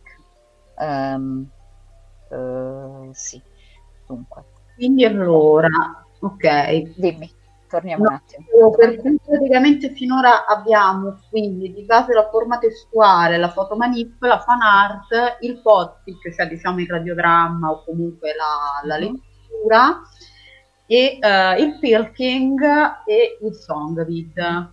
Cos'altro? Sì, i fumetti. I fumetti e forme paratestuali tipo il finto saggio accademico, il finto articolo, diciamo tutto ciò che imita un testo che però non è un testo classico, oppure no, i, tweet, ehm, ecco tutto ciò che è testo e, e paratesto. Eh, abbiamo poi, ups, torniamo avanti, il fan film in live action. Questi ce n'è di meno perché costano. Un gruppo di fan che si mette insieme, fa un mini film o anche un lungo film eh, con attori veri che sono però fan ehm, e che spesso sono di ottima qualità. Ce n'è un paio che io consiglio. Allora, sono eh, per Signore degli Anelli c'è una cosa fatta nel 2009 che si chiama The Hunt for Gollum, cioè la, rice- la caccia, del- la caccia al Gollum, che è una specie di... è una scia- le scene mancanti in cui Aragorn va a acchiappare il Gollum e lo porta a... eh, eh, boh, lo porta da Gandalf, scusate. Eh, ed è fatto veramente bene. Se uno non lo sa, dice: Ma questa è una, è una cosa che ha fatto Peter Jackson e poi non l'ha messa dentro Il Signore degli Anelli. Eh, ed è pre- una, una, cosa, diciamo, che estende la storia, estende la storia del Signore degli Anelli mettendo una scena mancante. Ancora più interessante c'è Stone Troopers, e qui vedete una, una still di Stone Troopers, dove si vedono dei, i, come si dice in italiano, i, i soldati imperiali di, Star, di guerra per assalto. Esatto. Eh, quelli bianchi. Vesti... Ok. E questo è un film, del, un fan film del 2018 Uh, ce ne sono parecchi perché uh, è interessante e tanto, tanti l'hanno pensato, quindi l'hanno fatto, uh, fare una cosa, da, fare un film dal punto di vista di quelli che sono normalmente considerati cattivi. Cioè questi poveretti dentro questa tuta di plastica bianca sono dei poveri soldati di leva, presumibilmente, che vanno lì a farsi sparacchiare dai ribelli che però hanno tutta una loro vita e, e, e qui sono presentati come eh, una, tipo il film di guerra realista. Um, ce ne sono parecchi, sia in chiave abbastanza tragica come questo Stone Troopers e poi ce n'è uno che è più tipo quasi commedia leggera di questi che fanno i soldati, la maggior parte del tempo stanno lì ad aspettare di, di venire mandati in missione, però poi fra loro stanno lì, scherzano, eccetera, eccetera, un po' tipo Mesh. Uh, ce n'è di meno perché uh, anche insomma, il costo di produrre un film. Uh, c'è una soluzione di compromesso che è fare un film con spezzoni preesistenti. Io prendo una storia, scrivo la sceneggiatura, dico qui ci devono essere due persone che camminano per una strada, frugo su internet, eh, col, si, chiama found footage, trovo degli spezzoni e li metto lì di, di, di quello che, che, rappresentano visivamente quello che io voglio far vedere. Um, una cosa che ho notato è che di slash qua ce n'è molta poca, perché um, sa, è, già una, è, già una, minoranza qui che fanno, possono permettersi di fare film e alla fine prodotti cioè, i numeri non ci sono per farlo. Uh, nella notte dei tempi una fan series di, di, Star Trek nella notte dei tempi, quindi credo tipo 15 anni fa, quella che ormai è la notte dei, dei tempi. Ed era veramente, diciamo, fatta con i mezzi, con i mezzi originali di Star Trek, alla fine nel senso con tre francobolli e due gettoni, però devo dire che c'era un impegno qualitativo dietro veramente notevole, completamente sì, ce ne stanno due o tre di serie. Tra l'altro, una di queste aveva rifatto il ponte dell'Enterprise talmente bene che poi è stata usata in credo in Deep Space Nine o Enterprise stessa perché faceva un viaggio nel tempo e insomma o, mm. e quindi no, credo che quelli che dico io siano posteriori comunque sì ne sono state fatte diverse insomma citava cioè, Emilio Anaxar tra la fanfiction perché appunto lì avevano tirato su 2-3 milioni di dollari quindi poi hanno fermato tutto, la Paramount l'ha bloccati, però era molto meglio di qualunque cosa fatta da Star Trek, da J.J. Abrams in giù, era, era, anche, eh, cioè era anche canon, c'era la guerra con i Klingon, era fatto veramente molto bene, anche lì si critica molto perché è chiaro che i meccanismi di Hollywood sono altri, ma eh, se, se la Paramount avesse avuto mezzo neurone complessivo tra tutti avrebbe detto vabbè ragazzi vi do, vi do tot soldi, lo faccio mio e buonanotte, avrebbe fatto un successone, però non mm. ci arrivano proprio. Vabbè, se avessero avuto mezzo neurone avrebbero preso Seth MacFarlane e gli avrebbero detto vabbè, senti, fai direttamente Star Trek, ma quello è, è il mondo del what if, insomma. Andiamo avanti. Mm. Eh, c'è un paio di cose che non ho messo perché dicevo che non ho messo videogiochi per scelta, però c'erano dei videogiochi di quelli a 8 bit, 16 bit, quelli proprio a quadrettoni, Um, ed era uno, avevano hackerato una specie di Dungeon and Dragons uh, dove, dove, c'erano Kirk e Spock che andavano in giro e finivano sempre nel dungeon col vampiro, insomma, di questi dell'epoca molto belli.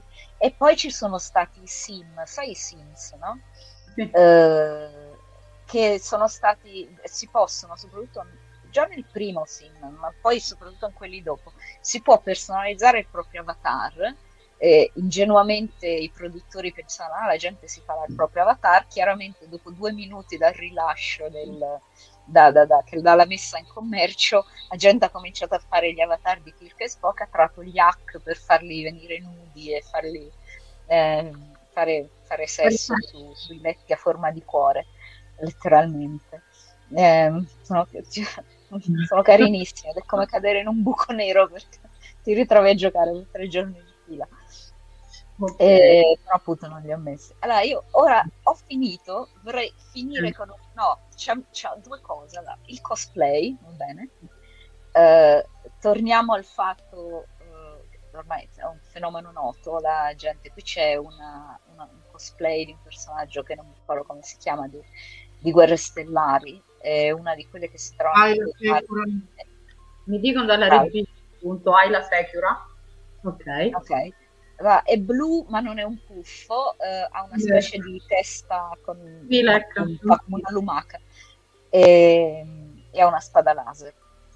Il sì. cosplay fa parte dell'aspetto sia craft, del, mh, mm, perché saper fare questi costumi eh, ci vogliono delle doti tecniche non indifferenti, e l'aspetto sociale, perché è una performance eh, stiamo sfumando, non so se avete notato, dal testo alla performance. Abbiamo visto testi più artigianali che richiedono intervento tecnico, poi abbiamo visto eh, la, la, recitazione nel fan film, poi c'è il cosplay e il, il podfic che, sono, che richiedono eh, voice, voice actor, diciamo, persone che recitano, non è lo, che recitano, c'è una tecnica dietro. E poi voglio farvi vedere la pura performance art e volevo finire con la danza dei peni. e ti spiego. Io fa. Allora, in questa diapositiva, non mi fate ridere, vi prego, questa è una cosa seria. Allora, questa è una diapositiva della danza dei peni, che è uno, una performance art eh, fatta da, due, da Morgan Dawn e un'altra fan eh, durante la IDIC Con, IDIC Infinite Diversity in Infinite Combination, quindi su Star Trek, nel 1986, poi l'hanno ripreso, ma io non, forse questa è la prima o la seconda performance. Allora, due persone in costume e i costumi sono due peni. Uh, uno è rosa, foto è un po' sì, ed è quello di Kirk, e quello verde di forma leggermente strana è quello di Spock, perché essendo un alieno la morfologia è leggermente diversa. C'è tutta una serie di discussioni e fanfiction su questa cosa della morfologia e le due persone praticamente saltellano l'una intorno all'altra e questa è la performance. Credo ci fosse musica ma non, non, non sono riuscita a sapere. Ma sta su YouTube questa cosa, se uno la cerca la trova. Sì, sì, sì, sì, sì, sì. eh... La roba davanti, cioè la fantasia della gente veramente è incredibile. Cioè... uno dovrebbe, uno dovrebbe allora, allora, queste hanno fatto il, cos- il costume è fatto di spugna e tessuto e l'hanno trasportato in aereo perché alla convention ci sono andata al capo all'altro degli Stati Uniti. Io non so se siano salite in aereo col costume. Vabbè, era pre-9-11. Era pre-9-11, si poteva fare qualunque cosa, però ecco, voglio dire, anch'io ho portato, ho portato in aereo una chitarra, uno specchio a tutta lunghezza prima del, di 9-11, però ecco il, il, costume, il costume da pene non, no. Alla dogana, uh, che cos'è questa? Eh, it's, it's penis. No. Ma il mio va bene, che problema hai? Insomma, voglio dire. Niente ecco, da dichiarare. È... eh sì, tra l'altro no, non è il mio perché è verde, ma no. Mm. Um, ok. Vabbè. E questa direi che mi siamo... sono... Questa è la fiera, l'ultima slide. E quindi penso che, so, non so se ci sono domande non vi... No, credo, no, credo che non ci sono varie, sì, sì, varie citazioni, ma insomma hai coperto no. parecchio. E non so se tu Verusca vuoi, com- vuoi, commentare o chiudere anche con gli annunci della settimana prossima. Forse. Allora, commentare direi no, che mi sembra che sia tutto chiaro e appunto non ci sono... Dopo il Dancing Penis che, no, che si può Anche perché di solito le fanno tipo due o tre giorni dopo quando si sono ripresi dalla mole di informazioni, quindi in caso le passo a Mafalda se avete domande appunto poi lei vi risponderà.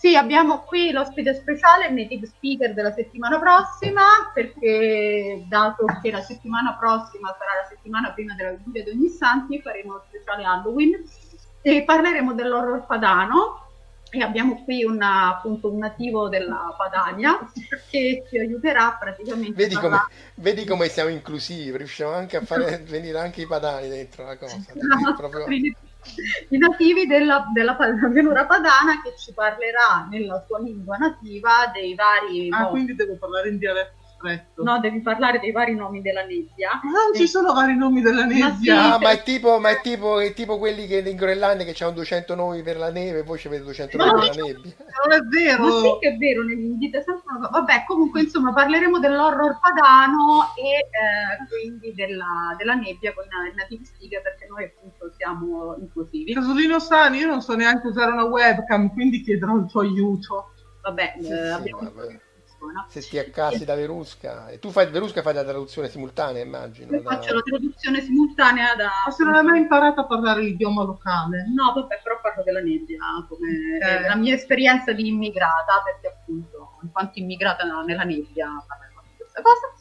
E io ripasserei la parola a Casolino per quanto riguarda il, il finale, quindi il like share. Vabbè, like, subscribe, share, eh, sito di Omar che non se lo merita, eccetera, eccetera. Come, appunto, come sapete, questo viene ripreso in podcast e poi rimesso su, su Fantascientificas, quindi anche lì, e anche il canale Telegram eh, lo trovate su Telegram oppure ci, mi chiedete il link.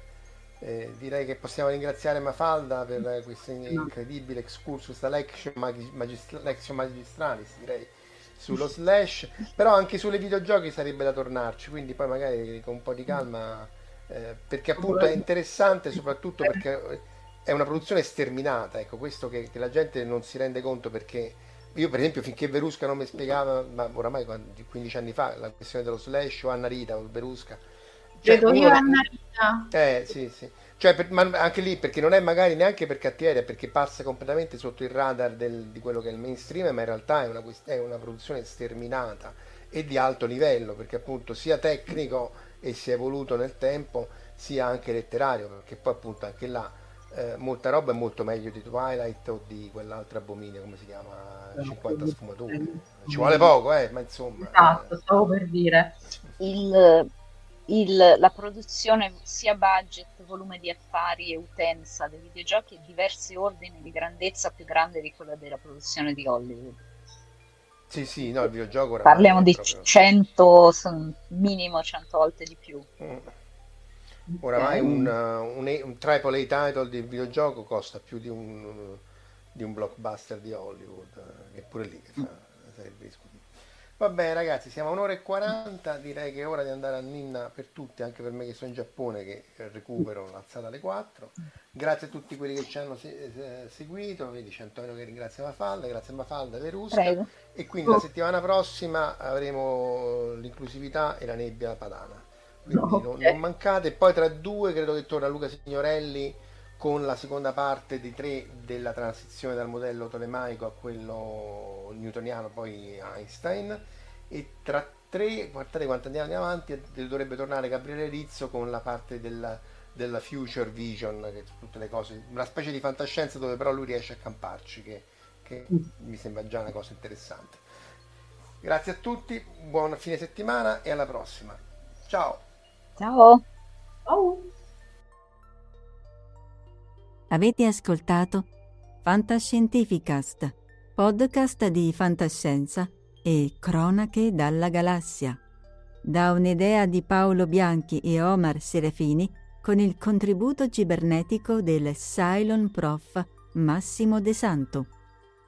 Potete seguirci ed interagire con noi sul nostro sito fantascientificast.com, sul profilo Instagram Fantascientificast, sul canale Telegram Fantascientificast e sulla nostra community Telegram t.me slash fsc community. Se siete particolarmente timidi potete utilizzare la vecchia, cara e affidabile posta elettronica scrivendoci all'indirizzo redazione chiocciolafantascientificast.com. Tutte le puntate sono disponibili sul nostro sito e su tutti i principali servizi di streaming on demand.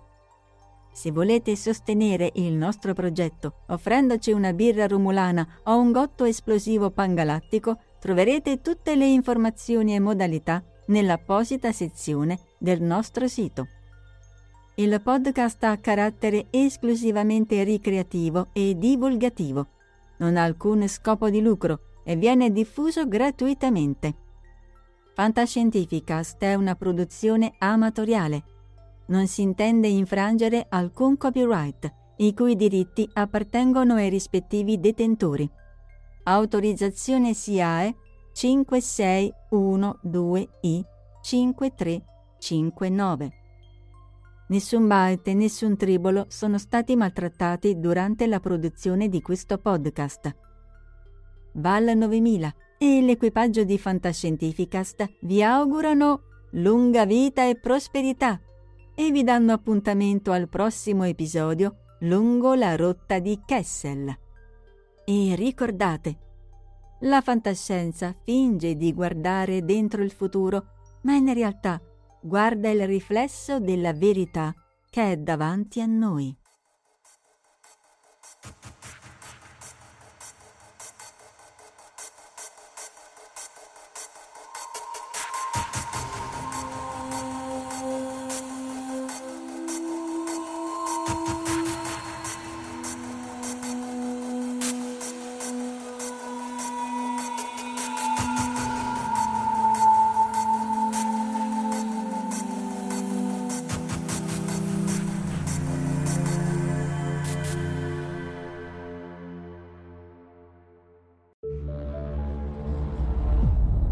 Fantascientificast, podcast di fantascienza e cronache dalla galassia.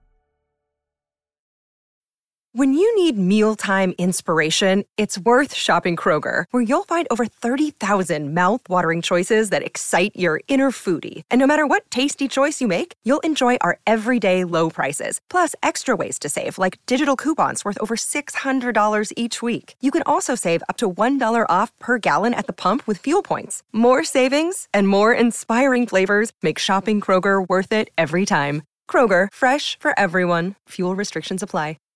Save big on brunch for mom, all in the Kroger app. Get 16 ounce packs of flavorful Angus 90% lean ground sirloin for $4.99 each with a digital coupon. Then buy two get two free on 12 packs of delicious Coca Cola, Pepsi, or 7UP, all with your card. Shop these deals at your local Kroger today or tap the screen now to download the Kroger app to save big today. Kroger, fresh for everyone. Prices and product availability subject to change. Restrictions apply. See site for details.